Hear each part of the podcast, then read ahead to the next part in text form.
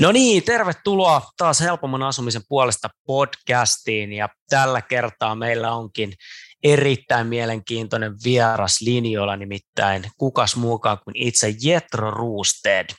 Ja Jetro onkin siellä linjoilla jo, niin tota, pidemmittä puheitta hypätään jakson pariin ja lämpimästi tervetuloa Jetro, minkälainen aamu sulla on tänään ollut?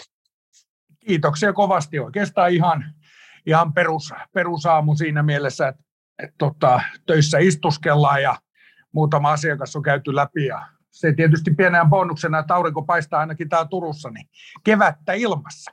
No niin, no näinpä juuri. Se on ihan, ihan mukava. Tällä hetkellä eletäänkin vähän sellaisia aikoja, että jokainen auringonpaiste on varmasti ihan tervetullutta itse kunkin, kunkin päivään. Tota, niin, niin, no sä oot tuttu hahmo monestakin kanavasta ja varmasti jokainen meidänkin kuulija tietää ja on, on sut kuullut, mutta mulla on tapana tässä nyt jokaiselta kuitenkin kysyä vähän taustaa, niin tota, mennään vielä, vielä vähän sinne, että tota, kuka on Jetro Roosted ja mistä mies tulee? Niin, no tietysti se kuka, kuka Jetro Roosted, siihen varmaan joku muu pystyy paremmin vastaamaan, mutta Mä tulen Turusta Heidegenin synnytyssairaalasta 17.3. vuonna 76 syntynyt, syntynyt tappaus ja, ja tota, elänyt koko ikäni Turussa ja nauttinut kovasti siitä, mitä tulee ammatillisen puoleen, siihen mennään varmaan vähän myöhemmin, mutta tehnyt kaikenlaista tässä pitkän päivätyön 45-vuotias. No niin, no juurikin näin ja tota, mennään ehdottomasti ammatilliseen puoleen ja äh, tänään meillä olisi tai tarkoituksena niin kuin kaikkien vieraiden kanssa vähän, vähän avata tätä sunkin matkaa, matkaa menestykseen ja, ja mitä kaikkea tämä matka on pitänyt sisällään. Ja, ja moni varmasti muistaa sut diiliohjelmasta ehkä jopa ensimmäistä kertaa sieltä, niin tota, mutta lähdetään ihan tästä alusta liikenteeseen, eli nyt kun mietitään menestystä, niin mitä Jetro menestyminen sanana sulle tarkoittaa? Niin, se on tietysti myös aika, aika iso sana ja nyt kun ikää ja kokemuksia ja kilometrejä on kertynyt, niin se tarkoittaa ihan eri asiaa kuin sanotaan nyt vaikka 20 vuotta sitten. Siihen aikaan hulluuteen saakka ajettiin, ajettiin fyrkan perässä ja siitä, että miten sitä mahdollisimman nopeasti ja, ja, ja paljon saisi. Ja ehkä tänä päivänä se tarkoittaa taas semmoista niin kuin tasasta ja rauhallisuutta ja ei saisi tai ei tarvitsisi stressata niin, niin jumalattomasti. Menestyminenhän tietysti linkitetään kovasti yhteen aina, aina maallisen mammonan kanssa, mutta sitten taas mitä lähemmäs tota legendaarista 80 ikää tulee, niin ymmärtää, että eihän, eihän, tota, eihän sitä, ta, niissä viimeisissä vaatteissa välttämättä ole taskuja, mihin ne mukaan laittaa. Niin menestyminen tarkoittaa varmaan lyhyesti ytimekkäästi mulla tänä päivänä sitä, että on semmoinen rauhallinen tasainen meininki. Joo. Tämä on kiva sunkin suusta kuulla, koska tämä on aika, aika moni, moni sanonut, että juurikin näin, että alussa se oli ehkä semmoista niin tukkaputkel menemistä enemmän, mutta sitten jossain vaiheessa tulee vähän uusia arvoja maailmaan ja se on mun mielestä ihan, ihan tervettäkin, mutta on mun pakko silti pikkasen vielä kopasta tota sun, sun diilitaustaa, eli nyt jos me mietitään niin kuin aikaa ennen sitä ja sen jälkeen, niin miten sä nyt jälkikäteen näet omasta mielestä, että oliko sä, oliko sä niin kuin silloin jo tietyn tyyppisessä pisteessä niin kuin menestymisen näkökulmasta, vai oliko sen jälkeen oikeastaan sit semmoista, niin kuin, jos nyt mietitään sitä maalistakin puolta, niin semmoista nousukiitoa, että oliko se semmoinen vedenjakaja? No oli ja ei. Mä aloitin kiinteistövälityshommat vuonna 1998 ja tuo kyseinen ohjelma kuvattiin vuonna 2009, että siinä oli kymmenen vuoden show alla jo, mutta totta kai julkisuus ja varsinkin sen aikainen julkisuus, joka, oli, joka on aivan, aivan erilainen, tai koko julkisuuskäsite on muuttunut tässä kymmenen vuoden, reipas kymmenen vuoden aikana, niin oli erilaista totta kai. Mä olen joskus verrannutkin itseäni tavallaan kiinteistövälittäjänä leijonaa, ja se tarkoittaa sitä, että jos sä istuskelet jossain palmu alla ja paikalle tulee leijona, niin hän ei tarvi esitellä, kuka hän on. Sä tiedät ihan tasan tarkkaan, että hän on leijona, ja vähän samalla tavalla kävi mulla sitten asuntokauppiana, että kaikki tietää, että mä oon asuntokauppias. Mutta kyllä, kyllä mun täytyy sanoa, että totta kai se suurin sykäännys silloin, kun tuli diiliohjelma ja sitten vuosi sen jälkeen tanssii tähtien kanssa ohjelma, niin kyllä se siinä mielessä pisti hommat uusiksi, että meitä oli neljä ihmistä töissä ennen sitä ja siitä pari vuotta eteenpäin oli, oli lähes 200, niin onhan siinä helvetin monen harppaus. Kyllä mun täytyy tietysti julkisuutta kiittää kovasti monellakin eri tavalla. Joo, No toi on, toi on näin mä vähän uumoilinkin ja, ja, ja sä oot itse asiassa, itse asiassa niin kuin vieraista se, jolla varmasti tätä julkisuutta on niin kuin eniten, eniten ollut. Ja, ja mä oon kaikilta kysynyt tämmöistä käännekohtaa siinä uralla. Ja niin kuin sä itsekin sanoit, niin, niin, niin sä oot ollut kiinteistövälittäjä ennen diiliä kymmenen vuotta tehnyt siellä, siellä menestynyt ja tehnyt fyrkkaa. Mutta et, jos mietitään, niin näetkö sä kuitenkin silti, että tämä niin julkisuus oli sulla selkeä käännekohta, vai onko siellä jotain muuta semmoista käännekohtaa tällä sun uralla, mistä lähti asiat niin kuin viimeistään oikealle raiteille? Kyllä se oli varmaan, täytyy mennä semmoiseen vuoteen kuin 2004 ja pääsiäisen aikaa. Se oli nimittäin ensimmäinen kerta, kun mä meinasin konkurssiin mennä ja muistan, että siinä kahden kolmen kuukauden aikana ei montaa tuntia tullut nukuttua ja yhtenä yönä, yönä kun pureskelin taas äh, sormiani ja kynsiäni ja mietin, että mitä helvettiä tässä pitäisi tehdä, että jos mä tästä selviin, niin mua ei stressaa enää mikään tässä elämässä. No siinä, siinä en ollut jaa oikeassa, että toi 2010 Tanssii tähtien kanssa ohjelma oli semmoinen julkinen nöyrytys, että silloin te, tehtäisiin, mutta mä kääntäisin kyllä, tai käyttäisin mun käännekohtaa ennemmin vuotta 2004. 2009 mulla olisi taas niin paljon enemmän jo kokemusta ylipäätään kaikesta, että mä nostaisin sen kyllä mieluummin omalla kohdallani ykköseksi. Okei. Toi, toi on mielenkiintoista. Mulla on tässä, tässä pitää myöskin tätä, tätä hieman käydä, eli mikä on sun tiukin paikka uralla, niin onko se nimenomaan just tämä kokemus? Se on ehdottomasti se kohta. Siinä kohtaa, kun, kun ei ole mitään ja nekin vähät, mitkä su, sulla sitten on, me, meinataan viedä ja, ja kun sä et tavallaan itse sille voi, voi oikeastaan yhtään mitään, että vaikka sä tekisit ympäripyöreitä päiviä, niin se tilanne ei välttämättä helpotu. Mun kohdalla se helpottu, mutta kyllä mun täytyy sanoa, että se on ollut, ollut elämän kaikkein kovin kohta. No miten, miten tuommoisessa tilanteessa sitten, niin kun ne on ne kaikki pimeät ajatukset ja, ja just kaikki yritetään viedä, niin mitä sä siitä selvisit? Niin, tietysti varsinkin suomalaisen ihmisen sielun maisema monella valitettavasti kuuluu, että otetaan pullo käteen ja aletaan ryyppäämään ja että viina olisi se kaikkein kovin ratkaisu. Ja se ehkä monessa kohtaa onkin hetkellisesti, mutta se tulee sitten se takarekyli aika vahvasti vastaan. Että kyllä siinä täytyy vaan sitten niin kuin rauhoittua ja ymmärtää se elämän, elämän fakta ja tosiasia, että asioilla on taipumus järjestyä, jollei tänään tai huomenna, ensi viikolla tai kuukauden päästä, niin puolen vuoden päästä on jo mukava. Että täytyy vaan niin kuin yrittää suhteuttaa itsensä just siihen tilanteeseen ja lähteä tekemään ratkaisuja on ne sitten pitkään juoksulla oikein tätä vääriä, mutta jotain täytyy tehdä. Semmoinen itsesäälissä kieriskely ja semmoinen niin kuin poterossa makkaaminen on kaikkein huonoin ratkaisu. Että täytyy vaan mennä eteenpäin syteen tai saveen. Mm. Joo, moni on sanonut tuossa just, että vähän niin kuin jos nyt golfvertausta tähän otetaan, että, että vaikka sieltä ympärillä tapahtuisi mitä, niin se, se vaan pitää pitää se katse siinä pallossa, että siinä ei ole niin kuin muita vaihtoehtoja. Näin tämmöisen kuvan mä vähän saan tästä sunkin. Mm, saat Sun... ihan oikean kuvan. Joo, just näin. Tota, miten sitten, jos mietitään, ihmiset on aina mielenkiintoisia matkalla, niin onko sulla jotain sellaista ihmistä tai ihmisiä, joita sä haluaisit kiittää, että sä oot tässä tänä päivänä, missä sä oot? On tietenkin, ja vaikka kuinka paljon nyt on tietysti siinä mielessä, että ei vaan unohdu ketään sanomatta, mutta sanotaan nyt näin, että on se menestyksen mittari sitten mikä tahansa tänä päivänä. Tietysti sitä käytetään paljon rahaa ja jonkunnäköisenä valtana, niin siihen, siihen ei koskaan kukaan yksin pysty. Et se vaatii verkoston ja se vaatii ikään kuin ylemmälle portalle tässä yhteiskunnallisessa hierarkiassa pääsemistä ja mä olen ollut siinä mielessä onnekas, että mulla on ollut paljon sen kaltaisia bisneskumppaneja ja muutenkin kumppaneita ja yhteistyötahoja, kenen kanssa mä oon mä oon tähän päässyt, mutta nostetaan nyt päällimmäiseksi tietysti Topi Sukari on ollut tärkeä ihminen mun, mun elämässäni, niin kuin Jallis Harkimoki totta kai. Jallis tuli mun elämään vuonna 2009 tietysti tämä diiliohjelman myötä, mutta kyllä niitä on ollut tosi paljon muitakin, mutta nostetaan nyt noin kaksi tuosta esille. Joo. No joo, näin, mä, näin mäkin olen ymmärtänyt, että, että Jalliksen kanssa olette, olette tehnyt yhtä sun toista. Ja, ja tota, tota, Topi Sukari tietysti, tietysti niin ikä monille meille tuttu, tuttu hahmo ja kovia kokenut ja sitä kautta myös niin kuin lentoon lähtenyt useammankin kerran ymmärtääkseni. Niin tota, ja, ja, no Jallis ei ole Turusta, mutta Topihan on Turusta myöskin.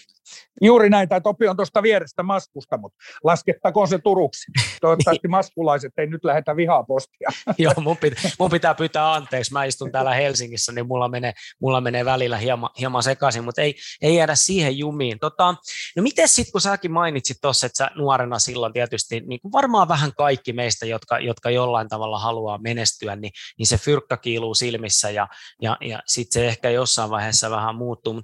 Mi, miten sä näkisit, että niin kuin nuorien, nuorien tai ylipäätään ihmisten olisi hyvä suhtautua siihen menestykseen, että onko se loput hirveän järkevää lähteä juoksemaan sen rahan perässä? Niin, no, onko mikään tässä maailmassa järkevää juosta minkä asian perässä? Kyllä sitä nuorena miehenä juoksee monen muunkin jutun perässä, mutta kyllä mun täytyy tota, ehkä, ehkä antaa semmoinen nyt, sanoisiko jopa isällinen vinkki, että vaikka elämä on kovin lyhyt, lyhyt niin kuin loppukädessä, niin siellä viime metrillä tuntuu, että menipä tämä, tämä kaikki nopeasti, mutta mun täytyy sanoa, että varsinkin nuorten menestymiseen orientoituneita ja tähtäviä ihmisten kannattaa muistaa se, että aikaa on aika paljon. Sellainen kerrallaan mulle nyt kaikki heti, mitä mä tosin itsekin aikoina edustin, niin se ei välttämättä ole kyllä se oikea tie. Pitäisi ymmärtää, laittaa kaikki perspektiiviin ja tajuta sitten, että tämä matka on kuitenkin lähempää sitä maratonisuoritusta kuin tuommoista 110 metriä aita, aita rynnistystä. Et se menestys tulee sieltä, jos on tullakseen ja hyvää hyville ja paha pahoille ajatusmaailma sopii, sopii siinäkin, että jos sä vaan päätät, nämäkin on ehkä vähän semmoisia kliseisiä juttuja, että päätät menestyä, niin kyllä sä se menestyksen sieltä saat, mutta mä uskon itse vakaasti, vakaasti näihin. Kyllä se kannattaa tosiaan muistaa, että kaiken ei tarvitse tapahtua just tänä vuonna tai ensi vuonna, että aikaa on. Joo, no toi, on, toi on äärimmäisen hyvä, hyvä neuvo, koska itsekin siihen sortuneena, että sitä välillä tuntuu, että, että tota, vuosi on kuitenkin pitkä aika, mutta sitten kun niitä vuosia pistää, pistää perään, niin varmaan ju, juuri näin se on, että, että mm. tota, lopulta ei ole niin hirveä, hirveä kirja, jos vaan terveenä ollaan, nämä, nämä, nämä jutut sitten tietysti on, on niin kuin oma lukunsa, mutta tota, miten sitten, kun sä mietit nyt ajassa taas joku parikymmentä vuotta taaksepäin ja, ja tota, niin, niin, sä, oot, sä oot kiinteistön välittäjä, sä oot kiinteistöalalle, niin, niin oliko sulla aina semmoinen, niin kuin, että sä halusit tälle alalle vai että sä ajauduit vähän niin kuin sinne, vai oliko sulla se, että mä haluan tienata paljon ja tämä on semmoinen ala, missä pystyy tienaamaan, vai mi- miten mm. sä niin kuin tätä luonnehtisit? No ihan alku, alkuvaiheen kysymykseen, eli oliko tämä semmoinen mun haaveammatti, niin ei, ei todellakaan ollut kauka, kaukana siitä. Mun haaveammatti oli lääkeedustaja ja siihen, siihen sitten pääsikin, mutta mä vaihdoin juoksussa nopeasti tämä kiinteistövälityshommaan. En mä ajatellut tätä oikeastaan sellaisena, että tässä voi tienata. Tietenkin millä tavalla voi tienata, jos me katsotaan nyt vaikka maailman kymmenen menestyksekämmän ihmisen, ihmisen niin uraa, niin siellä on aika monta kiinteistöjen kanssa tahkoavaa tyyppiä. Kyllähän siinä tietysti semmoinen syy-yhteys on, mutta sitten taas vastaavasti, jos tätä podcastia nyt kuuntelee joku kiinteistövälittäjäksi haluava tai, tai haaveileva, niin täytyy todeta kyllä, että semmoinen 85 prosenttia kyllä, mikäli se raha on mittarina, niin epäonnistuu valitettavasti. Et meille tietysti alalle tulee joka vuosi valtavasti tarmokkaita ihmisiä ja nuoria, ja hyvä on, että, että tulee tämä ala ehdottomasti sitä kaipaakin, mutta ei se niin kuin mikään semmoinen itseisarvo ja varma maali, että nyt kun olen kiinteistövälittäjä, niin nyt minä sitten menestyn, että ei, ei missään tapauksessa. Se on helvetimoisen työn takana ja, ja niin kuin sanottu, hyvin harva siinä, siinä, siinä onnistuu. Ei ehkä niin pienellä prosentilla kuin esimerkiksi jääkiekkoilu, mutta pientä prosenttia se edustaa. Joo. No tämä on, tää on erittäin, erittäin hyvin sanottu ja niin kuin yleisesti itse asiassa päästään tästä hyvällä aasisilla seuraavaan kysymykseen, että että se alku on varmasti kaikilla vaikea, se on varmasti ollut sullakin vaikea sitten sen jälkeenkin on vaikeita aikoja, mutta miten sä näet, että sit, kun jaksaa vaan painaa, niin helpottaako se menestyminen sitten ajan myötä? Tarviiko sun esimerkiksi tänä päivänä ihan niin paljon grindata kuin 20 vuotta sitten? No ei varmaan tarvitse niin paljon graidata kuin 20 vuotta sitten, mutta pitkään, pitkään se kesti ennen kuin siihen pääsi. Tässä kiinteistövälityksessä on tietysti kysymys siitä, että kenet ja kuinka paljon ihmisiä sä tunnet. Mitä ikään kuin tunnetumpi sä ihmisten keskuudessa oot, niin sen varmemmin sulle joku soittaja tarjoaa asuntoansa myyntiin. Et kiinteistövälittäjä, vaikka markkinoilla yleisesti luullaan ja väitetään, että kiinteistövälitys olisi myyntiä, niin se ei kyllä ole enää, enää ollut vuosikausi mitään myyntiä. Asunnot myy itse itsensä. Kysymys on siitä, että mistä sä saat niitä kohteita myyntiin, jotta sä voit myydä ja jotta sä voit sitä kautta saada, saada fyrkkaa. Ja jotta sä saat niitä kohteita myyntiin, se vaatii järjettömän paljon kontaktoimista ja semmoista niin kuin heittomerkissä kaveramista ihmisten ja asiakkaiden kanssa ja pääsemään niihin piireihin ja sitten alkaa se legendaarinen noitarumpu paukkumaan, mikäli sikäli sä oot asiat tehnyt oikein, niin sitä kautta sä saat sitten kohteita myyntiin. Ihminenhän myy tässä elämässä aika harvakseltaan kuitenkin asuntoa, että vaikka sä saisit sun kaverilta Pekalta tänään asunnon myyntiin, niin seuraavaksi saat sen todennäköisesti vasta viiden vuoden päästä myyntiin, sikäli mikäli avioero ei korjaa tilannetta ennen sitä, niin Tämä vaan vaatii semmoisen valtavan tunnettuuden ja niin, että sut tiedetään, että sä teet tota asuntokauppaa. Ja tämähän on ollut tavallaan niin kuin julkistekin ongelma. Suomessa ei kovin monta julkista ole, ketä ei jos kiinteistövälittäjäksi jossain kohtaa ryhtynyt tai ainakin antanut sen kaltaisen haastattelun lehdille, että nyt ollaan kiinteistövälittäjiä. Lähes yhtä monta kertaa se on töpähnyt siihen, että se ei vaan riitä, että sinut telkkarissa tunnetaan, vaan se vaatii toimia niin, että sä pääset niiden ihmisten kanssa tekemisiin. Että se tunnettuus sinänsä ei tuo yhtään mitään.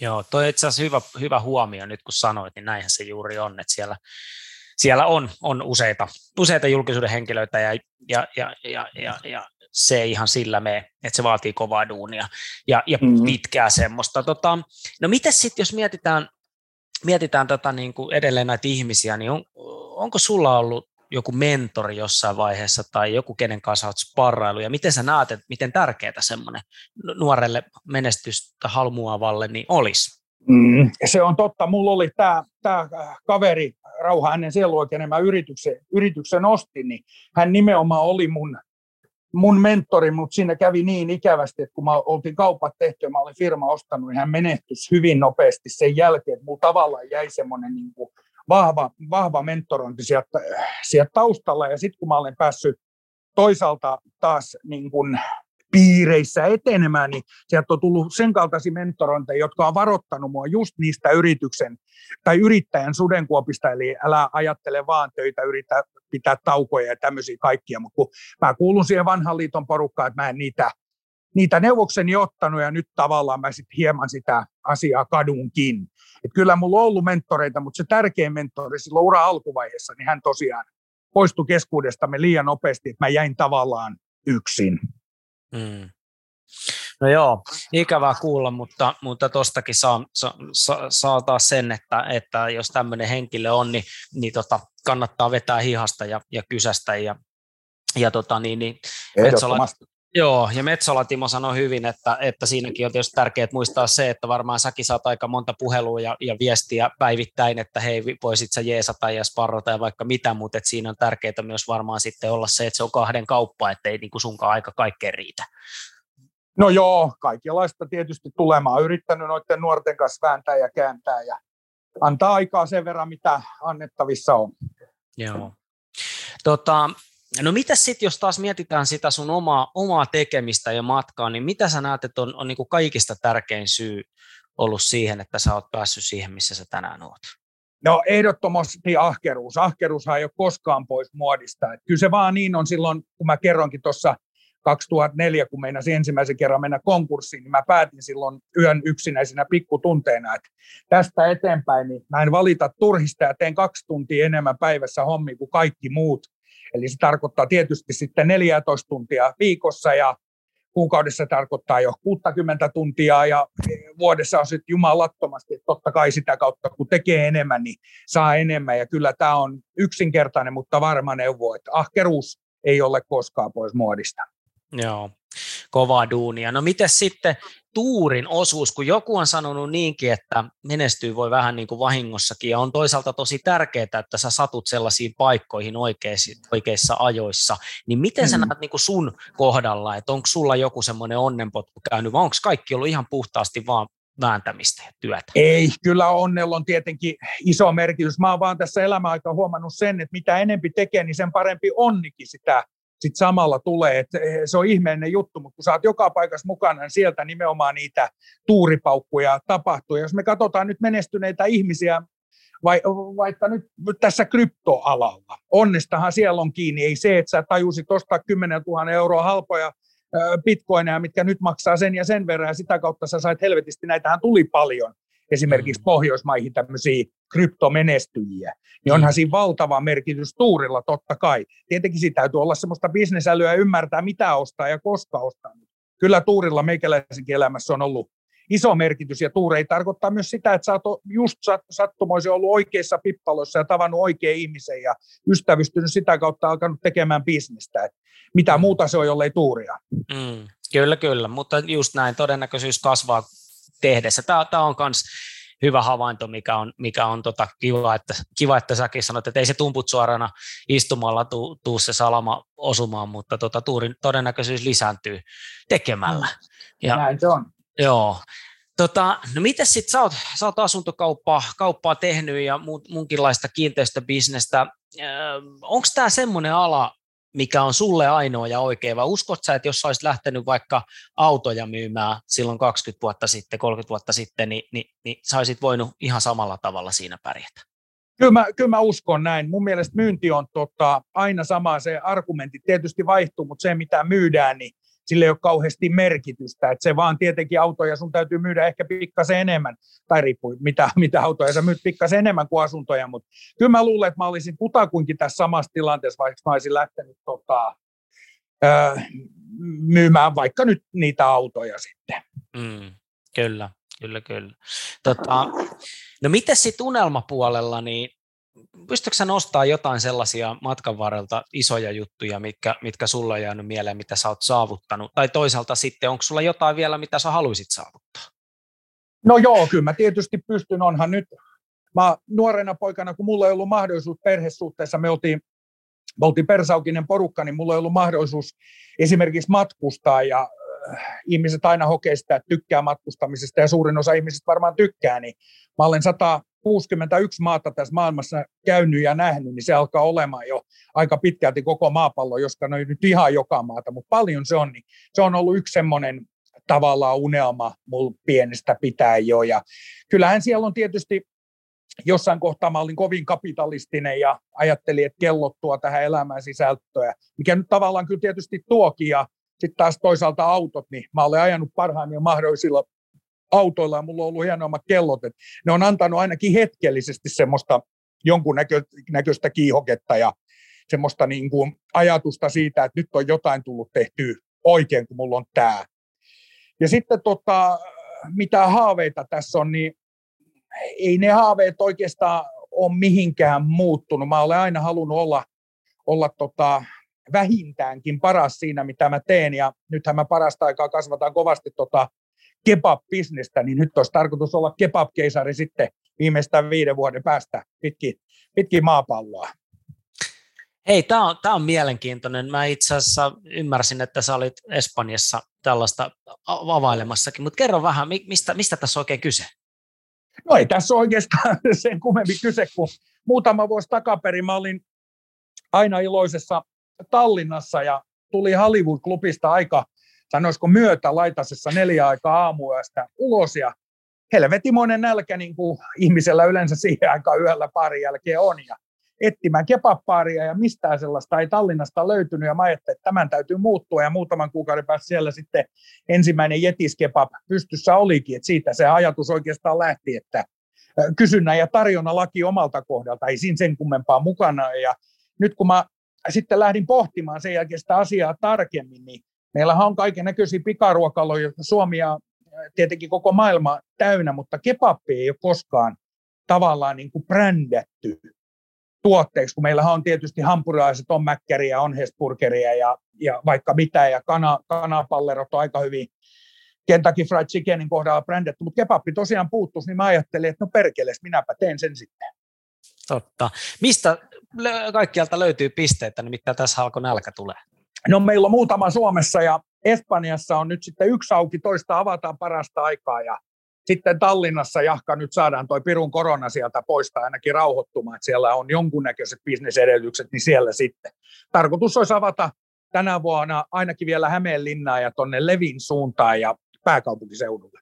No niin, sinne pitää ehdottomasti kyllä työntää omakin nokkansa. Tota, no jos pieni mainostus sallitaan, niin tervetuloa. Hei, tää, tää on, tässä sallitaan ehdottomasti, tämä on menestystä ja yrittäjyyttä käsittelevä ja, ja, ja mun mielestä se on niin kuin elinehto, että kaikkea pitää pystyä mainostamaan ja saa ja tässä ei ole mitään rajoitteita, eli nyt aivan ehdottomasti. Tota, No mutta hei, palataan sitten taas vähän raiteille. Tämä oli, oli hyvä tämmöinen väli, mutta tota, nyt on kuulijoissa varmasti paljon sellaisia nuoria, nuoria nälkäisiä ja vaikka vähän vanhempiakin nälkäisiä ihmisiä, ne miettii, että mä haluan olla tuolla, missä Jetro on 10 tai 20 vuoden päästä, niin mitkä olisi sun tärkeimmät opit tällaisille ihmisille, että et nyt, nyt kun te mietitte, niin tehkää nämä jutut, jälkää ainakaan näitä juttuja tehdä, jos haluatte uralla eteenpäin. Joo, jos me mennään legendaarisen Alexander Stupin kolmen sormen taktiikkaa, eli, eli kolme kohtaa, niin kyllä mä, kyllä mä väitän edelleen tai tiedän olevan itse asiassa soikissa, että sen ahkeruuden lisäksi tärkein asia on koko ajan tietää, mitä tekee. Ja se, kun sä tiedät, mitä tekee, niin se tuo, eli tuotetietous ja tämmöinen, se tuo itsevarmuutta niin sulle kuin sun opponentille, eli asiakkaalle. Se on valtavan, valtavan tärkeää. Ja sitten sympaattisuus. Tämä maailma muuttuu kylmemmäksi ja kylmemmäksi päivä, päivältä, mutta sitten taas toiselta kaikki nämä vanhat myynnin keinot on siellä edelleen vielä voimissaan, ne ei ole kuollut mihinkään päinvastoin. Niin jos sä pystyt nämä kolme asiaa hoitamaan, eli ahkeruus, tuotetietous, sympaattisuus, niin sä pääset jo todella pitkälle tässä.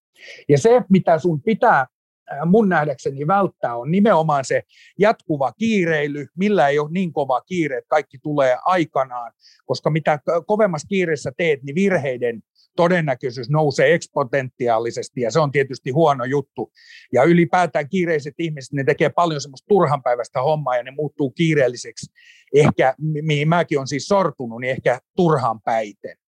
Sitten on tietysti semmoinen, että pitäisi fokusoitua ja keskittyy niin kuin mahdollisimman suppeaan alaan, mitä tekee. Se, että sä oot joka paikassa mukana, niin siinä tulee myös tämmöinen ylivuodon riski on valtava, ja mä oon itse siihen sortunut, ja sitä kautta on kaiken näköistä sutta ja sekundaa ja paskaa tullut ja se tietysti vie sun aikaa ja maksaa hirveästi rahaa, että jos joku bisnes toimii, niin sitten sä turhaan lyöt ne väärän kaltaisen bisnekseen ja sitä kautta sit menetät siitä ns. varsinaisesta bisneksestä saadun rahallisen tai minkä tahansa muun, muun hyödyn. Ja, sitten kolmas vinkki voisi myöskin olla semmoinen, verkostoituminen ja, ja kaikki siihen liittyvät, että verkostoituminen ei tarkoita sitä, että vaihdat käyntikortit jossain, vaan verkostoituminen tarkoittaa sitä, että kun olette vaihtanut käyntikortit, niin sä myös palaat asiaan ja alat sitä kautta luomaan uutta tuttavuutta, uutta bisnissuhdetta, uutta ihan mitä tahansa.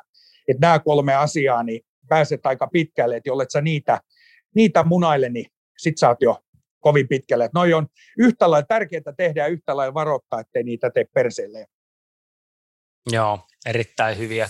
Suuret kiitokset omasta puolestani ja kuuntelijoiden puolesta. Nämä on varmasti, ja sulla on kokemusta sen verran, että, että tota, nämä on niin kuin hienoa kuulla. Tota, no miten sitten tämmöinen tähän loppuun vielä, että sä oot maalistamaan kelloja ja autoja nähnyt ja reissannut maapallon monenkin kertaa ympäri, niin tota, mikä on sulle sitten elämässä lopulta kaikista tärkein juttu?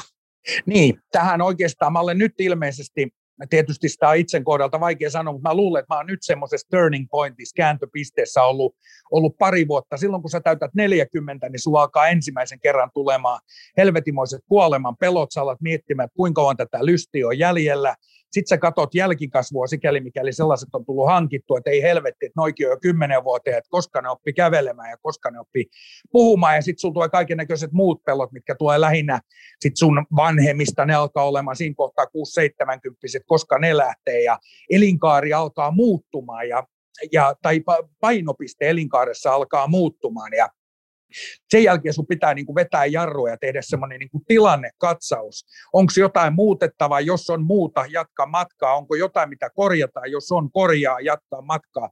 Tämän kaltaiset ajatukset. Ja silloin tullaan siihen, että mikä tässä elämässä on tärkeintä.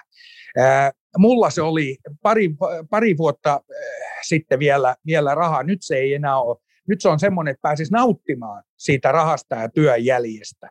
Ja pystyy sen verran jarruttamaan niin kuitenkin, että liike ei saa koskaan pysähtyä, mutta sä pääsit ikään kuin hyödyntämään sitä, että ei se mene niin, niin kuin mä alussa sanoin, että käärilinnossa ei ole taskuja, että jos mie, varsinkin meillä miehillä, niin 50 rupeaa olla semmoinen rajapyykki, kun sydämme poksahtelee yhdessä sun toisessa porstuassa ja keittiössä, niin täytyy vaan ymmärtää, että nyt on se aika rauhoittuu, nyt on se suuri juoksu rauhoituttava ja alettava nauttimaan, mutta siitä huolimatta tehtävä bisnestä. Mm, kyllä. Olipa, olipa hyvin kiteytetty. Tota, hei, meillä alkaa aika loppuun ja mä tiedän, että sulla on varmaan, varmaan ties sun, mitä hommia tänään, onko baarin avausta ja pari asuntokauppaa? En, tie, en tiedä mitä on, mutta huutokauppakeisari on soittanut niin helvetin monta kertaa, että silloin on varmaan jotain tärkeää asiaa. Ehkä mä soitan nyt ensimmäiseksi sille. Mä päästä sut soittaa huutokauppakeisalla. Hei, tuhannet kiitokset Jetro, kun pääsit tänään mukaan ja, ja tota, mä tahdon toivottaa sulle erinomaista onnea bisneksiin ja mukavaa kevään odotusta. Kiitos samoin kaikkia hyvää, moi.